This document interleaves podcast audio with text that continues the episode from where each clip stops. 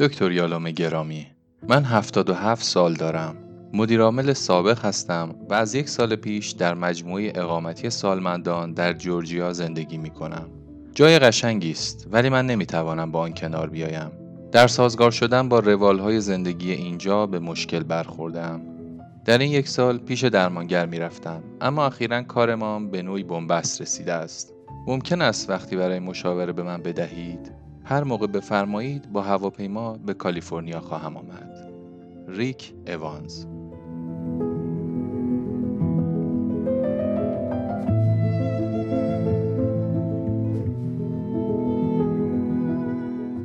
سلام من اکبر شربیانی گوینده پادکست های هشتگ زندگی هستم و شما شنونده داستان محصورم نکن از کتاب وابسته یک دم هستید. با من همراه باشید.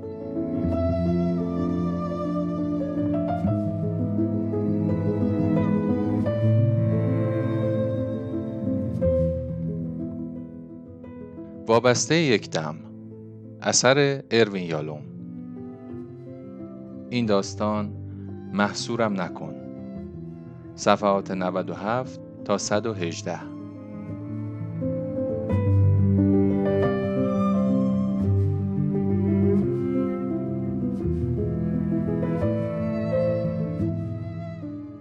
سه هفته بعد ریک اوانز به مطب به من قدم رنجه کرد. با چنان اعتماد به نفسی که انگار خانه خودش است. قیافش چنان بود که آدم از یک مدیرعامل بازنشسته انتظار دارد. باریک میان جذاب خونسرد. با آن پوست برونزه همچون گلف بازان، هیبت شاهوار و بینی و چانه خوشتراش جان می‌داد برای عکس روی جلد بروشور هر اقامتگاه سالمندان سطح بالا. و آن خرمن پرپشت به دقت آرایش شده موهای نقره‌ایش اعجازی بود تماشایی. با غصه دستی به سر در حال تاس شدنم کشیدم. نشد که سیر در چشمانش نگاه کنم. همینقدر که نگاه جدی اما اندکی اندوهگینش به چشمم خوشایند آمد. ریک هیچ وقت تلف نکرد و همچنان که بر صندلیاش می نشست به حرف آمد. اون کتاب شما خیره به خورشید که برای غلبه بر ترس از مرگه. واقعا کار تاثیرگذاریه خیلی زیاد. مخصوصا برای آدمایی به سن و سال من. همین کتاب باعث شد من بیام پیش شما. نگاهی به ساعتش انداخت. انگار می‌خواست مطمئن شود که داریم سر وقت شروع می‌کنیم. اجازه بدید یه راست برم سر اصل مطلب. همینطوری که تو ایمیلم نوشتم من از یه سال پیش توی اقامتگاه به اسم فیرلان اوکس زندگی می‌کنم. همسرم که فوت شد اول خیلی تقلا کردم که امور خونه رو خودم سر و سامون بدم. یه سال و نیم یه بند به در و دیوار زدم اما از پسش بر نیومدم حتی به کمک یه لشکر از خدمتکارا. مصیبتی این همه خریدن و پختن و شستن و روفتن لامصب. و لامصب خیلی هم احساس تنهایی می‌کردم. این بود که رفتم اونجا. منتها وضع خوب نیست. نه اینکه بخوام تو سر اون آسایشگاه بزنم و اقامتگاه عالیه ولی من نمی‌تونم خودم رو سازگار کنم. نکته تعجب برانگیز به چشم من کارهایی بود که ریک نکرده بود. وارد مطب که شده بود نه نگاهی به دورور انداخته بود حتی یک لحظه نه ذره آداب سلام و تعارف را به جا آورده بود. از آن سر مملکت به دیدن من آمده بود اما حتی یک بار هم به من نگاه نکرده بود. شاید مضطربتر از آن بود که مینمود یا شاید ذهنش فقط متوجه مشکلش بود و می‌خواست حد اکثر بهره را از وقت ببرد. گفتم بعدتر به این نکته ها خواهم پرداخت. اجالتا بهتر دیدم تشویقش کند بقیه ماجرا را تعریف کند.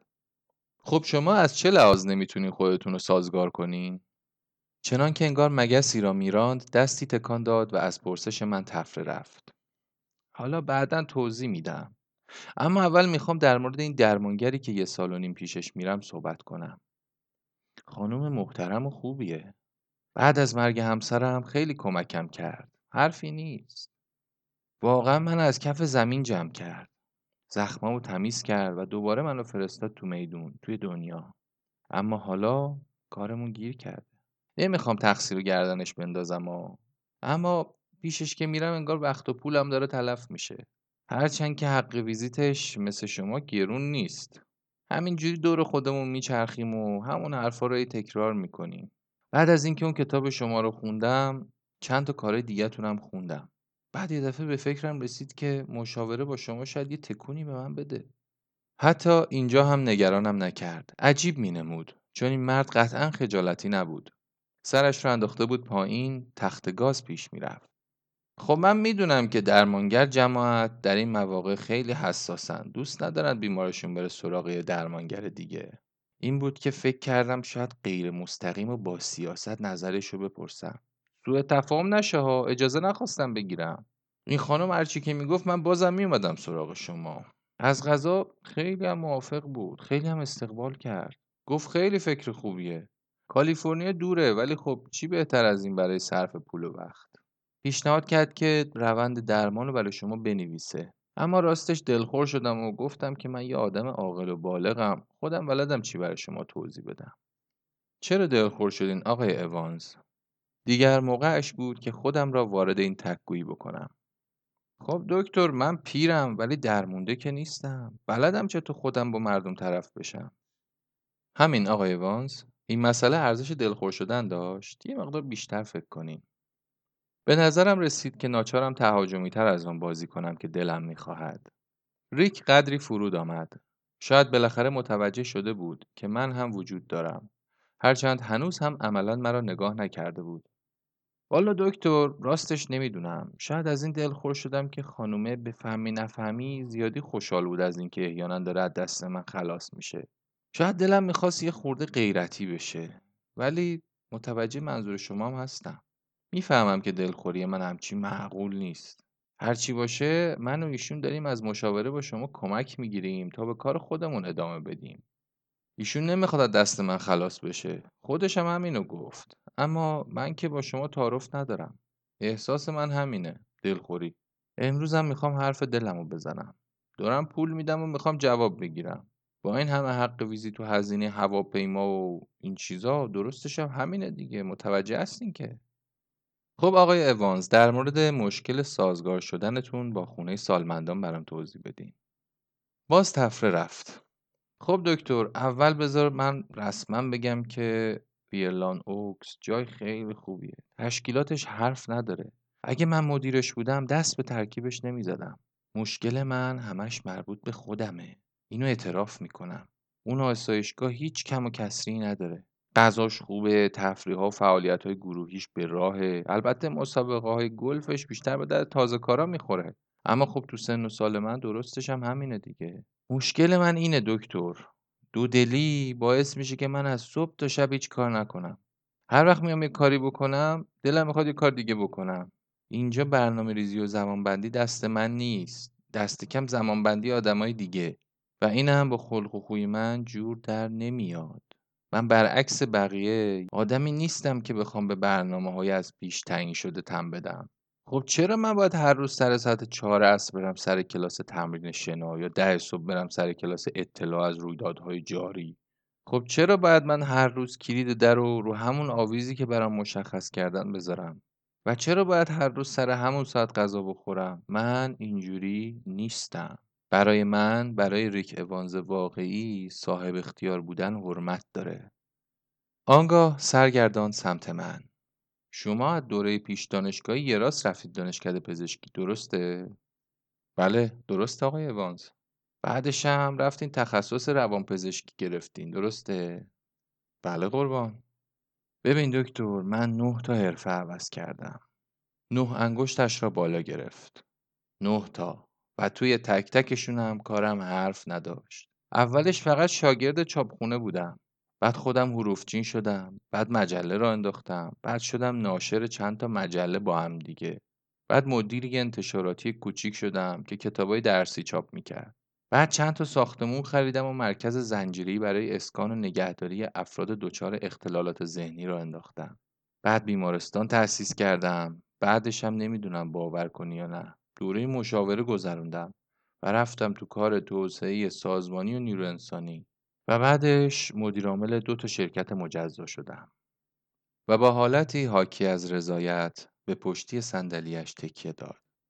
حالا نوبت حرف زدن من بود. هیچ تدبیر مشخصی در ذهن نداشتم. اما به این امید که الهامات راه نشانم دهد به حرف آمدم. آقای اوانز مسیر پرفراز و نشیبی رو طی کردیم. لابد خیلی سخت بوده این همه شغل عوض کردن بگو ببینم ریک می‌تونم با اسم کوچیک صدات کنم می‌خوای تو هم به من بگی اروین اشکال نداره؟ سر تکان داد و گفت بهترم هست. خب ریک الان که به زندگی کاریت نگاه می‌کنی چه احساسی داری؟ ببین هیچ کدوم این کار عوض کردن از سر اجبار نبوده. من هیچ وقت تو هیچ کدوم از این کارا کم نیاوردم. فقط بعد این مدت حوصلم سر می‌رفت. دوست ندارم اسیر هیچ طرز زندگی خاصی بشم. تغییر لازم دارم و صاحب اختیار بودن. بازم میگم صاحب اختیار من اینطوریم وریک الان چطور؟ الان؟ خب همه این مسئله همینه دیگه. دیگه اون صاحب اختیار بودن که یه روزی چیز خوبی بود نقطه قوت زندگی من بود چراغ راه من بود حالا بدل شده به یه چیز هیولایی. ببین قضیه این شکلیه. به محض اینکه قصد می‌کنم برم سراغ یه کاری چه تمرینای تناسب اندام باشه یا تمرینای حوازی تو آب یا کلاس یوگا یا هر چیز دیگه ذهنم میپره رو صد تا کار دیگه. انگار یکی تو سرم میگه چرا این کار؟ چرا اون یکی نه؟ گیر کردم تو این بنبست دو دلی. تازه آخرش چی میشه؟ اگه من دست آخر هیچ کدوم این کار نکنم چی میشه؟ قدری در افکار خودم تعمق کردم.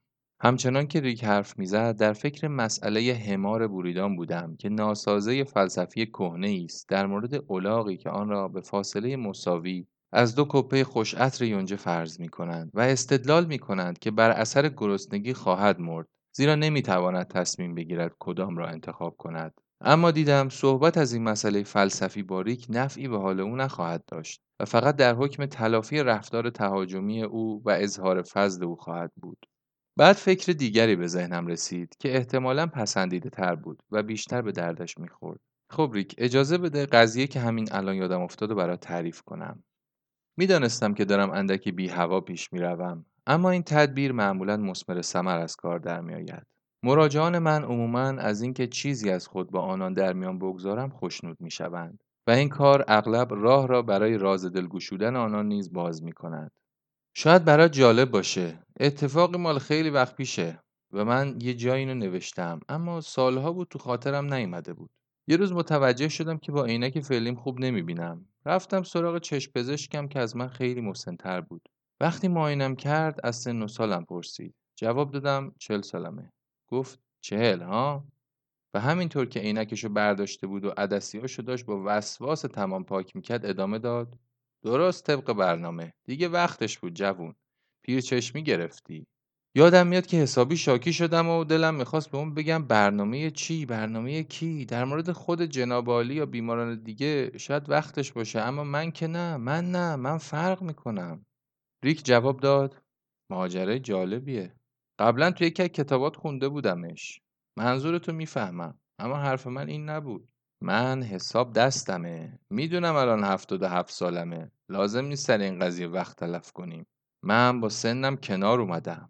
این هفتاد و هفت ساله بودن و نه تنها هر روز به خودم میگم بلکه اون روانشناس حوصله سربرم مدام تو سرم میکوبدش.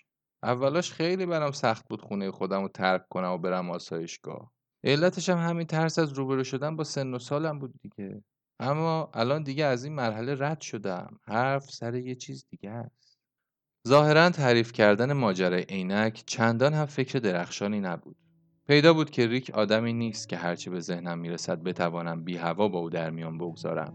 بیشتر از در هماوردی درآمده بود تا کمک خواستن تصمیم گرفتم با دقت نظر بیشتری پیش بروم.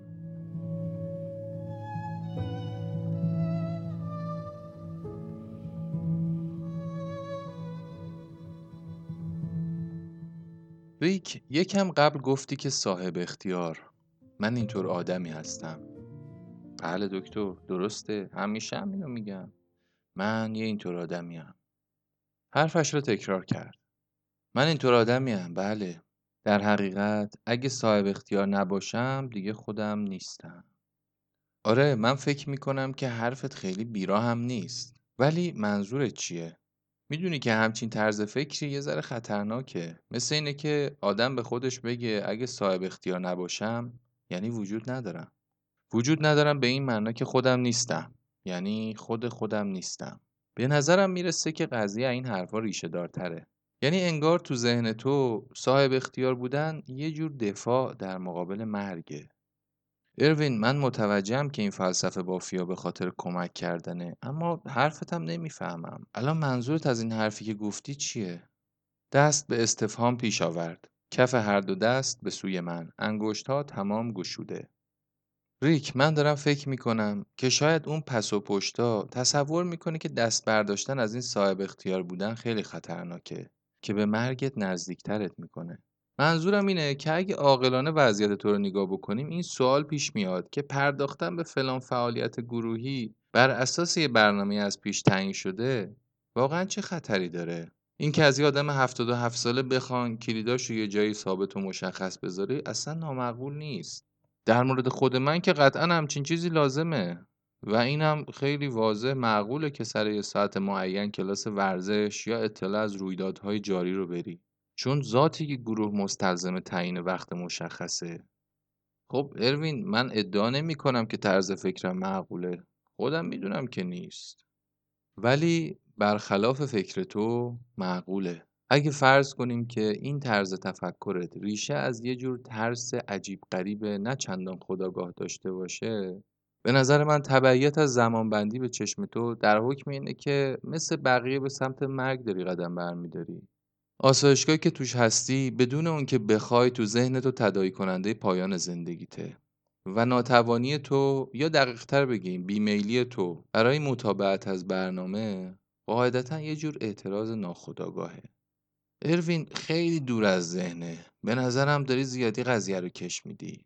صرفا به خاطر اینکه من دلم نمی‌خواد حوله به دست تو صف بیستم و کنار اون پیرای زوار در رفته برم ورزش آبی بکنم معنیش این نیست که نمی‌خوام قبول کنم بالاخره یه روز میمیرم. من صف دوست ندارم. هیچ علاقه ندارم وارد هیچ جور صفی بشم.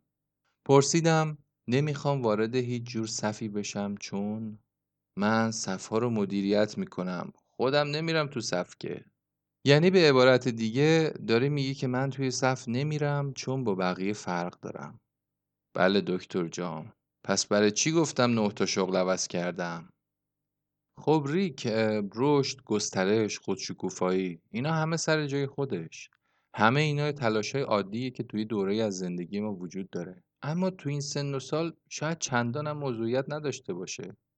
خب دکتر خودتو هنوز داری کار می‌کنی. بله ریک در این مورد سوالی از من داری؟ البته خودت چرا کار می‌کنی؟ تو خودت واقعا با قضیه سن و سالت کنار اومدی؟ خب من سعی می‌کنم به جواب بدم. هر آدمی به روش خودش با پیری کنار میاد.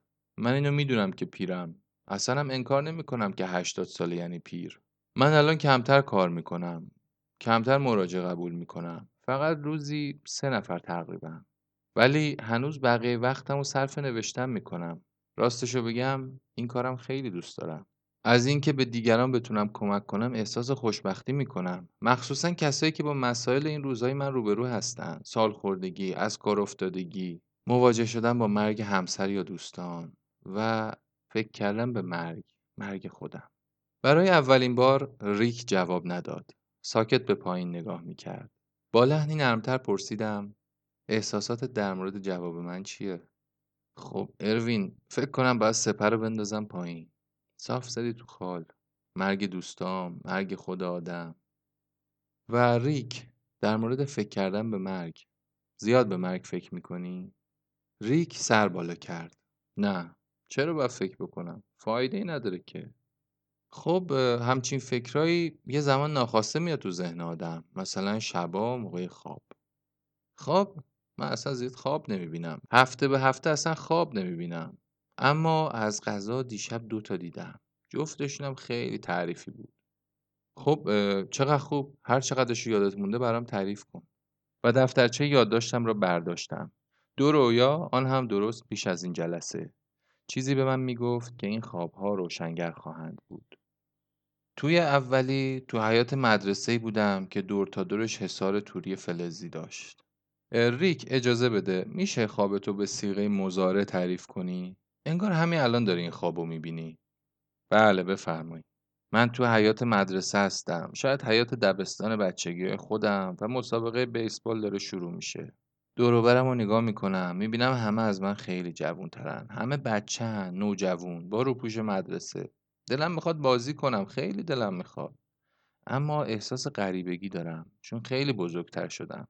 بعد معلممو می‌بینم. قیافش آشناه اما اسمش یادم نمیاد. را میفتم میرم سمتش که بپرسم چیکار کنم. بعد یهو چشم میفته به یه تیکه دیگه از زمین بازی که چند تا آدم مسنتر هم سن سال خودم. اونجا دارن بازی می‌کنن. شاید گلف یا کروکت نمی‌دونم. می‌خوام برم پیششون اما نمی‌تونم از حصار دور زمین بیسبال رد شم. و ریک برداشتت از این خواب چیه؟ هر چی به ذهنت می‌رسه بگو. خب بیسبال بچه که بودم خیلی این بازی رو دوست داشتم ورزش محبوبم بود. خیلی هم وارد بودم. ضربه دستی داشتم که بیا ببین. می‌شد وارد تیم کالج بشم حتی حرفه‌ای بازی کنم. ولی خب باید کار می‌کردم. پدر مادرم بی پول بودن. ادامه بده ریک از خوابت بگو. همین دیگه. بچه ها داشتن بازی می‌کردن و منم دلم می‌خواست بازی کنم. ولی من دیگه بچه نیستم. چه احساساتی در مورد این داری؟ یا توی خواب چه احساسای دیگه ای داشتی؟ اه آره اون خانم درمانگرم همیشه همینو می‌پرسید. هیچ حس خاصی یادم نیست. ولی بذار یه تلاشی بکنم. مثلا خوشحالی وقتی دیدم بیسبال برقراره. و بعدش یه مقدار ناراحتی و سردرگمی از اینکه دیدم نمی‌تونم بازی کنم. عوضش تو اون یکی خوابی که دیشب دیدم احساساتم یه مقدار روشن‌تر بود. یه عالم حالگیری و سردرگمی توش بود. تو اون یکی تو هموم بودم. ببخشید تو هموم هستم و دارم تو آینه به خودم نگاه می‌کنم. اما آینه کدره. یه جوری که انگار بخار گرفته. من اسپری شیشه پاکن تو دستمه و همون چند قطره که تهش مونده رو میپاشم رو آینه. بعدش هم هی رو آینه دست می‌کشم که پاکش کنم. ولی هر کار می‌کنم تمیز نمیشه. خیلی عجیب بود ریک. چند ماه بود که خواب نیده بودی. آره گفتم که هفته به هفته. ببخشید. چند هفته بود که خواب نیده بودی و دیشب یعنی درست شب قبل از این جلسه دو تا خواب خیلی مهم دیدی. انگار به مناسبت جلسه امروز این خوابا رو دیدی. انگار زمیر ناخودآگاه تو داره یه سر نخی در باب این راز به ما میده. از دست شما درمانگرا همه چیزو به هم ربط میدین. زمیر ناخودآگاه من داره یه پیغام رازآمیز به خداگاه من میفرسته که تو اونو رمزگشایی کنی. ما رو دست انداختی؟ خب ریک بیا با هم بررسیش کنیم. مسئله اصلی که تو از بابتش پیش من اومدی اینه که نمی‌تونی خودتو با اون اجتماع کوچیک سازگار کنی که امیال تو باعث دودلی تو میشن. در نتیجه گیر می‌کنی هیچ کاری نمی‌تونی بکنی. درسته؟ بله درسته دکتر. گوش می‌کنم. خب اولین رویا به نظر من همینو داره نشون میده. حواست باشه که رویا تقریبا همیشه یه پدیده دیداریه. و معناها رو فقط به واسطه تصاویر منتقل می‌کنه. حالا دقت کن به تصویری که رویای تو از این گرفتاری به دستت میده. دلت می‌خواد بیسبال بازی کنی بازی که تو بچگی خیلی دوست داشتی توش هم استعداد داشتی اما به خاطر سن و سالت نمی‌تونی واردش بشی. اون طرفتر اما یه بازی برقراره برای آدمایی که هم سن و سال تو هن. ولی به خاطر حساری که دور زمین بازیه وارد این یکی هم نمی‌تونی بشی. به عبارتی برای یکی از این بازی ها زیادی پیری و برای اون یکی هم بیرون حسار موندی. درسته؟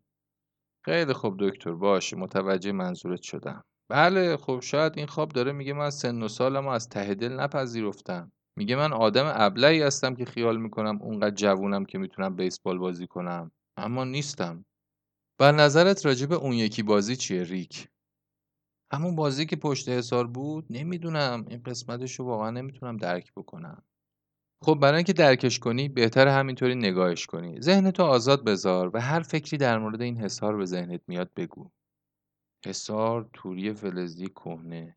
بچه که بودم همیشه از پشتش بچه های بزرگتری که بیسبال نگاه می‌کردن تماشا می‌کردم. و آها ما تو شهرمون یه لیگ تیم دست دو نوجوانان داشتیم. حصار زمین اصلی شکاف داشت که ما هر وقت چش نگهبان رو دور می‌دیدیم از اونجا بازی رو تماشا می‌کردیم. از همین حصاره معمولی که همه جا هست. اگه این حصار می‌تونست حرف بزنه چی به تو می‌گفت ریک؟ خب که اینطور. از شیوه فریتز پرل استفاده می‌کنی نه؟ از دوره مشاوری که گذراندم هنوز یه چیزایی یادم مونده. به نظر میاد که خیلی خوب یادت مونده ریک. فریتز در مورد رویا یه چیزایی بلد بود. حالا بگو حسار چی ممکنه بگه؟ می‌دونی دکتر همین الان اون ترانه لامصب بازم افتاد تو کلم. ترانه محصورم نکن. شنیدیش؟ فکر می‌کنم که یه چیزایی یادمه. می‌دونی اروین قضیه اینه که چند هفته پیش این ترانه افتاد تو ذهنم. هر کاری می‌کردم از شرش خلاص نمی‌شدم. عین موسیقی پس زمینه هم اینطور تکرار می‌شد. هرچی سعی می‌کردم همه شعراش یادم بیاد نمی‌شد. تا بالاخره رفتم تو یوتیوب و فیلمشو پیدا کردم. اونجایی که راجر سوار اسبش تریگر شده بود و داشت این ترانه رو میخون شعرش خیلی محشره.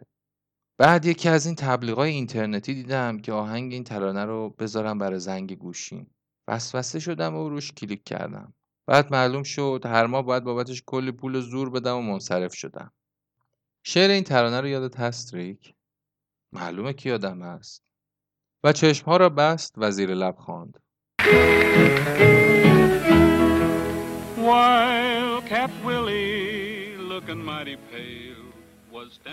آه میدان به من بده. عرصه فراخ زیر آسمان پرستاره.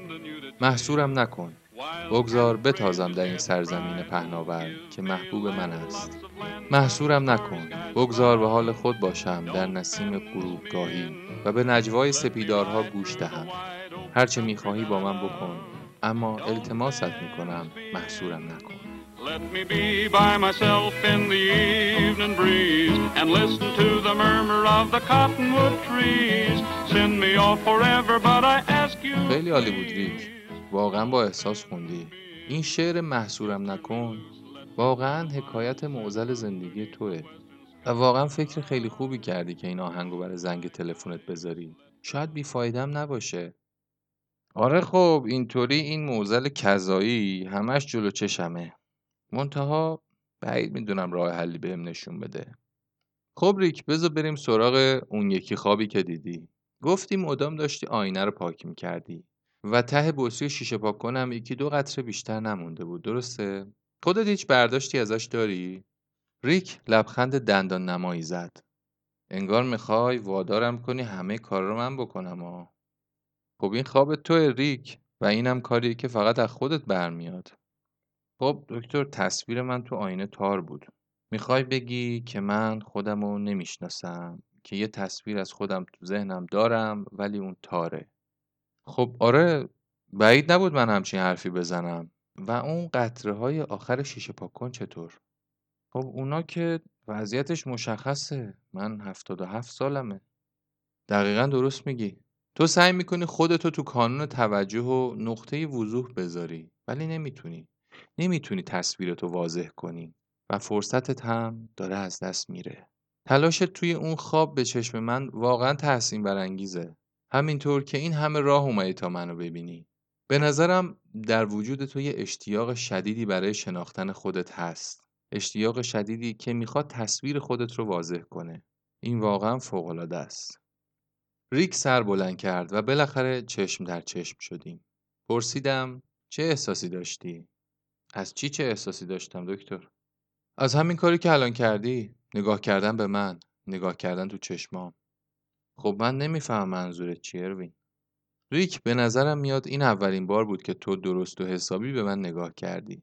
اولین بار بود که درست و حسابی با هم مرتبط شدیم.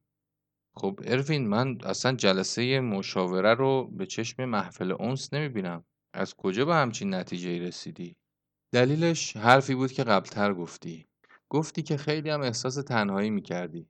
همش داشتم فکر می‌کردم توی این اتاق و پیش من چقدر احساس تنهایی کردی. خب اروین این اصلا چیزی نیست که فکرمو مشغول بکنه. منتها قبول دارم که حرف تو هم خیلی بیراه نیست. دوروبر من پر از آدمه اما باهاشون مرتبط نمیشم.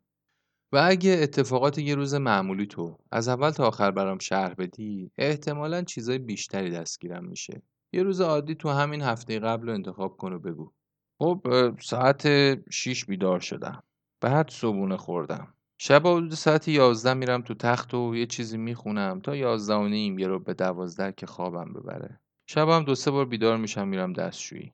معمولا خوابام به ندرت یادم میمونه. اون خانم روانشناسم از این بابت زلم کرده بود. میگه هر شب باید خواب ببینی. صبح معمولا خیلی زود می‌رسم سر صبونه اینجوری بیشتر دوست دارم. چون می‌تونم تنها بشینم سر میز و موقع صبونه خوردن روزنامه بخونم. بقیه روزمم کلا به عذاب دادن خودم به خاطر اینکه سر فلان فعالیت گروهی برم یا نرم میگذره. اگه هوا خوب باشه حداقل یه ساعتی پیاده روی می‌کنم. البته تنها.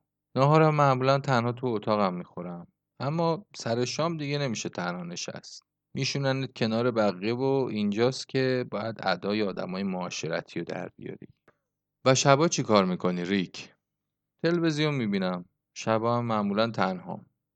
خب ریک از آدمایی که در حال حاضر باشون معاشرت داری بگو. اون اصلی هاشو. والا اروین بیشتر در حال دور شدن از آدم هم تا معاشرت باشون اونجا خانم مجرد زیاده. اما خب وضعیت معذب کننده است دیگه. تا با یکیشون یه مقدار دوستانه رفتار می‌کنم سر همه وعده های غذا و همه فعالیت دست جمعی چشش پی من میگرده. بعدش هم با یکی که صمیمی بشی اگه به زنای دیگه نگاه کنی می‌خواد چشتو در بیاره. قبل از اینکه به خانه سالمندان بری چطور ریک؟ یه پسر دارم تو لندن مدیر بانکه. یه شنبه تلفن می‌زد. یا این آخریا اسکایپ. بچه خوبیه. دو تا نوه دارم. یه پسر یه دختر. همین دیگه. آدمایی که از گذشتن موندن همینن. زنم که بود خیلی دور برمون شلوغ بود. ولی همه کار اون بود. ترتیب همه مجلس ها و رفت آمده رو اون می‌داد. من فقط امرایش می‌کردم. یه مقدار عجیبه. اینطور نیست ریک. از یه طرف میگی تنها هستی ولی از طرف دیگه مهارت اجتماعی خیلی خوبی داری. دور هم پر از آدمایی که تو سعی می‌کنی ازشون فاصله بگیری. بله دکتر می‌دونم جور در نمیاد. اما نمی‌فهمم این چه ربطی به اون قضیه صاحب اختیار بودن و دودلی داره. خب ریک احتمالا مشکل تو فقط همین یکی نیست. شاید اگه ادامه بدیم ربطش معلوم بشه. چیزی که خیلی به چشم من میاد این تمرکز تو روی مشکل و اکراهت از ایجاد ارتباطه. یه شرحی به من دادی از تردید و دودلی زمان وارد شدن به فعالیت های گروهی که فقط در حقیقت داشتی اعلام می‌کردی که این فعالیت چی بود. اما هیچ اشاره به آدمای دیگه نکردی. یه کلمه هم حتی نگفتی که کیا تو این فعالیت شرکت می‌کنن کی مدیر اون فعالیت هاست. تو دوست داری با کدومشون معاشرت بکنی؟ و امروز هم اینجا کم و بیش همین رفتار رو در پیش گرفتی. تمرکزت فقط روی این بود که وقت تلف نکنیم و صاف بریم سر اصل مطلب. اما هیچ علاقه نشون ندادی که عملا با من رو در رو بشی. هیچ پرسجویی در مورد شخص من و اینکه احیانا چه قابلیتهایی دارم نکردی. قبل از اینکه من ازت بخوام از من سوال کنی هیچ توجهی نسبت به من نشون ندادی. خب دکتر قبلا که گفتم کتاب تو خوندم دیگه. تو کتابت هم شرح حالت هست. قبول دارم ریک اما رابطت با من یه طرفه بود و منو به حریمت را ندادی. ای بابا دکتر ول کن این حرفای بی خودو من محض تفریح که نیومدم اینجا. دارم پول میدم که در ازش یه خدمتی از تو بخرم. به احتمال زیادم بعد از این دیگه همدیگر نمی‌بینیم. چه کاری ادای رفاقت در بیاریم؟ ریک یادم میاد قبلا گفتی که دوره مشاوره دیدی. درسته؟ بله دکتر دو سال. پس احتمالا یادت هست که تو کار ما هر مصاحبه ای مثل همین مصاحبه امروز ما شامل هم روند میشه و هم محتوا. محتوا که تکلیفش روشنه چیه؟ یه اطلاعاتی که رد و بدل میشه. اما خود روند یعنی ارتباط میان مصاحبهگر و مصاحبه شونده توش اطلاعات به درد بخوری به دست آدم میده. از این جهت که ما به درک از رفتار مراجع با دیگران می‌رسیم. این خیلی نکته مهمیه ریک. چون حالا هوای مصاحبه در حکم نمونه کوچیکی از رفتار مراجع با آدمای دیگه است. بنابراین من به این نکته توجه می‌کنم. و به همین دلیل اشاره کردم که قبل از اون لحظه چشم تو چشم شدن ما عملا هیچ ارتباطی بینمون به وجود نیامده بود. دکتر یعنی تو میگی که رفتار الان من نشون دهنده رفتار من با دیگرانه؟ سر تکان دادم. خب دکتر یه وقتایی به نظرم میاد روانشناسا زیادی به مقوله رابطه اهمیت میدن. زندگی که فقط رابطه نیست. خب من وله نشست و برخواست بود بقیه رو که ندارم. بدون بقیه هم خیلی راحت می‌تونم زندگی کنم. بعضی از آدما تنهایی رو ترجیح میدن. حرف درست ریک. فرض من در واقع اینه که روابط یه امر اساسیه. ما تو روابط انسانی محاصره شدیم و همه ما با وجود روابط صمیمانه است که کار و بارمون بهتر پیش میره. رابطه ای که موجب شکوفایی طرفین بشه. مثل همون رابطه دراز مدت خوش مهربانانه که تو با همسرت داشتی. خب آره دکتر اون رابطه دیگه بین رفته. راستشو بخوای. حالش هم ندارم که نو شروع کنم. یا شایدم دلت نمی‌خواد ریک. دوست نداری که بازم با فراغ و درد از دست دادن روبرو بشی. ارتباط که نباشه دردی هم در کار نیست. ریک سر تکان داد. خب آره دکتر. راستشو بگم. به اینم فکر کردم. ولی اینطوری در نهایت از خودت محافظت می‌کنی. اما به چه قیمتی؟ خودتو از خیلی چیزا محروم می‌کنی. و بذار بازم تکرار کنم ریک. حتی تردیدت در مورد کدوم فعالیت گروهی هم احتمالا تخفیف پیدا می‌کنه. اونم اگر بدونی که همراه کیا وارد معامله میشی. که اینطور خب دکتر من هیچ وقت روی این قضیه اینطوری فکر نکرده بودم. شاید حرفت بی نباشه. اما به نظرم داری از پرداختن به دغدغه اصلی من یعنی اهمیت صاحب اختیار بودن تفره میری. به همین سادگی گذاشتیش کنار؟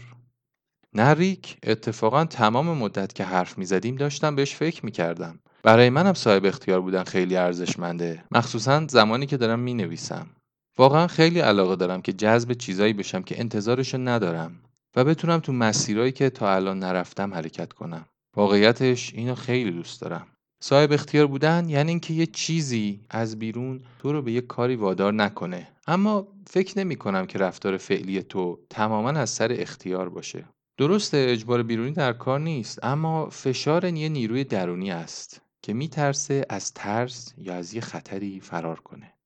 دکتر میشه اینا رو به یه زبون ساده تر بگی که منم بفهمم؟ خب سعی می‌کنم ریک. بذار اینطوری بگم. به نظر من در وجود تو یه احساس خطر خیلی شدیدی هست که اختیارمندی طبیعی تو رو به هم میریزه.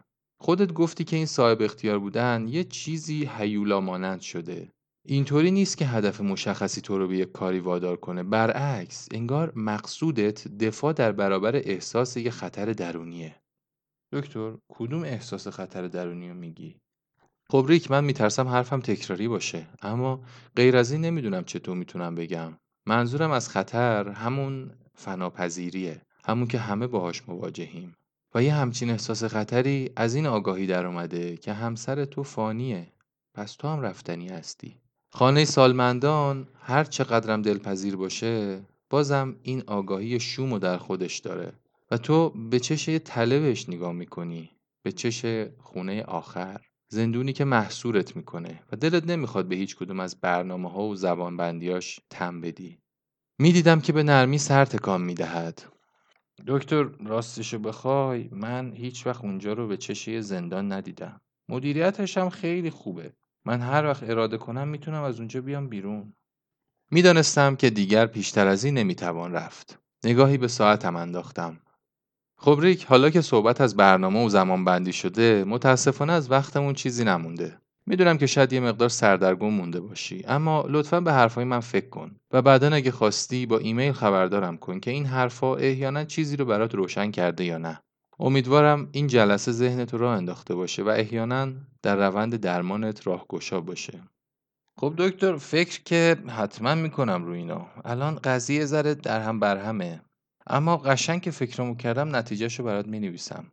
اگه احیانا بخوام بازم بیام پیشت وقت داری؟ مثلا یه دو سه ماه دیگه. به ریک پاسخ دادم. معلومه. من در خدمتم. از دیدنتم خیلی خوشحال میشم. ریک که رفت سخت احساس خستگی کردم. این جلسه نوعی هماوردی نوعی کلنجار رفتن از کار درآمده بود و بعدتر به صرافت افتادم که هیچ نگفتم از این تناقض. که کسی این همه راه را بکوبد و به دیدن من بیاید و آنگاه تقریبا در برابر هر چه می‌گویم مقاومت به خرج دهد. در فرصت محدود یک جلسه تنها کاری که من می‌توانم کرد صادق بودن است و سرکشیدن به زندگی مراجع و گفتن مشاهداتم به این امید که او خود بتواند در بگشاید و در مسیر روان درمانی ساحتهای تازه‌ای از وجود خیشتن کشف کند. انتظارم این بود که ریک خبری از خود خواهد داد اما تا مدتها هیچ خبری نشد. اما چهار ماه بعد ایمیلی از ریک رسید و معلوم شد که گیر جلسات رواندرمانی او برطرف شده. اما نه آنچنان که من انتظار داشتم. سلام دکتر یالوم. حالم بهتر است. شما واقعا به من کمک کردید و فرصت را مقتنم می شمارم که سپاسگزاری کنم. از موقعی که برگشتم خانم درمانگر تمام تمرکزش را بر مسئله رقابتجویی من گذاشته و اینکه چرا نتوانستم یا نخواستم نزد شما اعتراف کنم که در آن جلسه به دریافتهای خوبی رسیدم حق با اوست و من اکراه داشتم از اذعان به این امر. وقتی شما گفتید من آسایشگاه را به چشم زندان می‌بینم کاملا حق با شما بود و من این را همان موقع هم که پیش شما بودم می‌دانستم. منتها نمی‌خواستم به آن اذعان کنم. یادتان هست گفتم چقدر شیفته آن ترانه شدم خب چیزی که می‌شد به شما بگویم و نگفتم این بود که من فقط بند دوم ترانه محصورم نکن را برای شما خواندم. حرفی از بند اول نزدم. بند اولش این است. وایلدکس کلی رنگش پریده. ایستاده بود کنار کلانتر. و وقتی کلانتر درآمد که زندانیت می‌کنم وایلدکس سر برآورد و التماس کرد. آه میدان به من بده. عرصه فراخ زیر آسمان پرستاره. محصورم نکن. با تشکر ریک.